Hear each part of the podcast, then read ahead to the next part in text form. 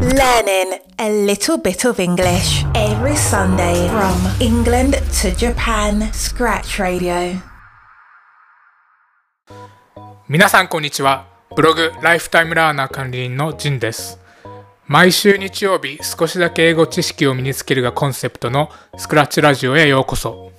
ポッドキャスト第3回目となる今週のトークテーマは幼少期から英語に触れていってわけではない僕が英語を話す時の頭の中です英語が全然できなかった頃僕はこう疑問に思ってました。英語ができる人は頭の中で英語で考えてるのだろうかそれとも瞬時に翻訳してるのだろうかということです。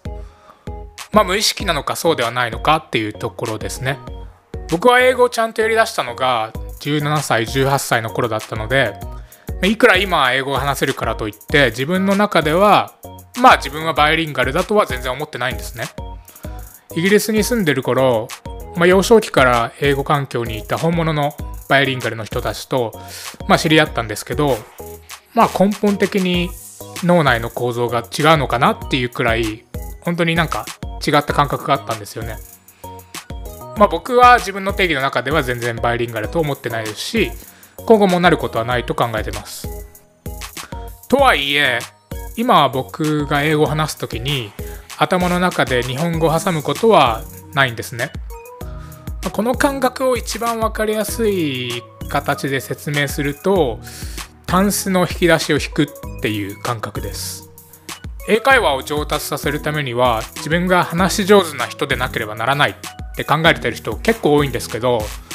まあおしゃべりだったり、まあ、オチをいつでもうまく作れる話し上手の人や、まあ、笑いを取るのが得意な人とかまでも必ずしもそういう人である必要は全然ないと思っててもちろんこのような要素っていうのはプラスには働きますけど、まあ、話下手な人のも全然スピーキングを上達させることはできると思ってます。僕は一応イギリスの大学を卒業して英検も1級持ってるんですけどまあそんな今でも全然完全に無意識かって言われたら全然そうじゃなくてある程度はもちろん無意識なんですけど本物のバイリンガルの人たちと比べるとちょっと感覚が違うかなって思ってますまあタンスの引き出しを増やすって言ってもなかなかあのよく意味わかんないかもしれないんですけどイメージ的には誰かから英語で何かを言われた時にそれに対する適切な反応を脳内の、まあ、これまで学んできただったり経験してきた引き出しの中から引っ張り出して使うっていう感覚ですね。まあ、例えるなら iPhone に入ってる Siri とか Alexa みたいな人工知能の構造にちょっと似てるかなって感じがします。こう言われたからこう返すっていうこれまで学んできたテンプレートが頭の中に数多く無数にあってそこから半自動的に適切なものを引き出して答えるっていう形ですね。僕も昔は日本語を挟んで、まあなんて言おっかなみたいな考えてたんですけど、結局なんて言おっかなって考えてると英会話のスピードについていけなくて会話が成立しなくなってしまうってことに気づいたんですね。例えば皆さんも服を選ぶ時は時と場合に合わせてタンスの中から適切な服を選びますよね。フォーマルな行事だからスーツで行こう。クラブに行くから派手な格好をしよう。海に行くから水着を持っていこう。スキーだから厚着をしないといけないみたいに服は持ってれば持っているだけ細かい行事だったりイベントに対応できますよね。英語も僕は同じだと思っててスピーキングのテンプレートを持ってれば持ってるだけいろいろな状況に対処できることができると思ってます。服もあればあれだけ組み合わせを変えて独自なクリエイティブな面を出せるのと一緒で英語もテンプレがあればあるだけ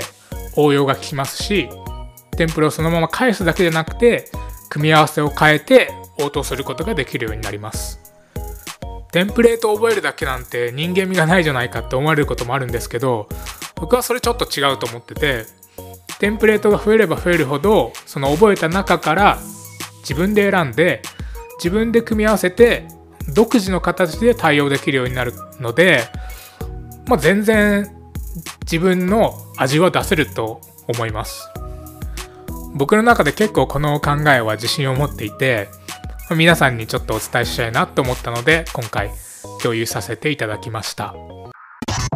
You are now listening to Scratch Radio, a podcast from lifetimelearner.com. Scratch Questionnaire. ここからは Scratch Questionnaire 毎週異なるテーマに沿ったアンケートを Twitter 上で行いその結果を考察していくコーナーです今週のお題は皆さんはいつ学校以外で英語を勉強し始めましたか？でした。先週よりも多い14票の投票をいただき嬉しく思います。本当にありがとうございました。それでは結果発表。10代から20代78.6% 30代から40代7.1%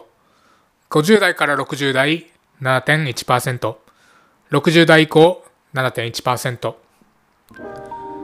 結果的に若い頃から勉強を始めた方が多いという結果になりましたが、60代以降から英語を勉強し始めたという方も結構おられるようで、本当に尊敬します。僕もいつまでも新しい興味のあることを学び続けられるような人になりたいなってちょっとモチベーションをもらいました。ありがとうございます。ちなみに僕が英語を学校以外でやりだしたのは17歳か18歳の頃だったんですけど、まあこれまでしっかりと語ったことはないんですが、僕が英語を始めたしょうもないきっかけを来週お話ししたいと思います。Today's useful English expression. それでは今週の Today's English Expression 今週の表現は Chasing Rainbows Chasing Rainbows 直訳すると虹を追いかけるという風になるんですけど皆さんはどんな意味か予想できますか？この表現は非現実的な目標を追いかけるという意味で使われます、まあ、虹を追いかけても虹にはたどり着けないっていうところから来ていますま直訳するとこういうふうに表現の語源やルーツを知ることができるので面白いですよね。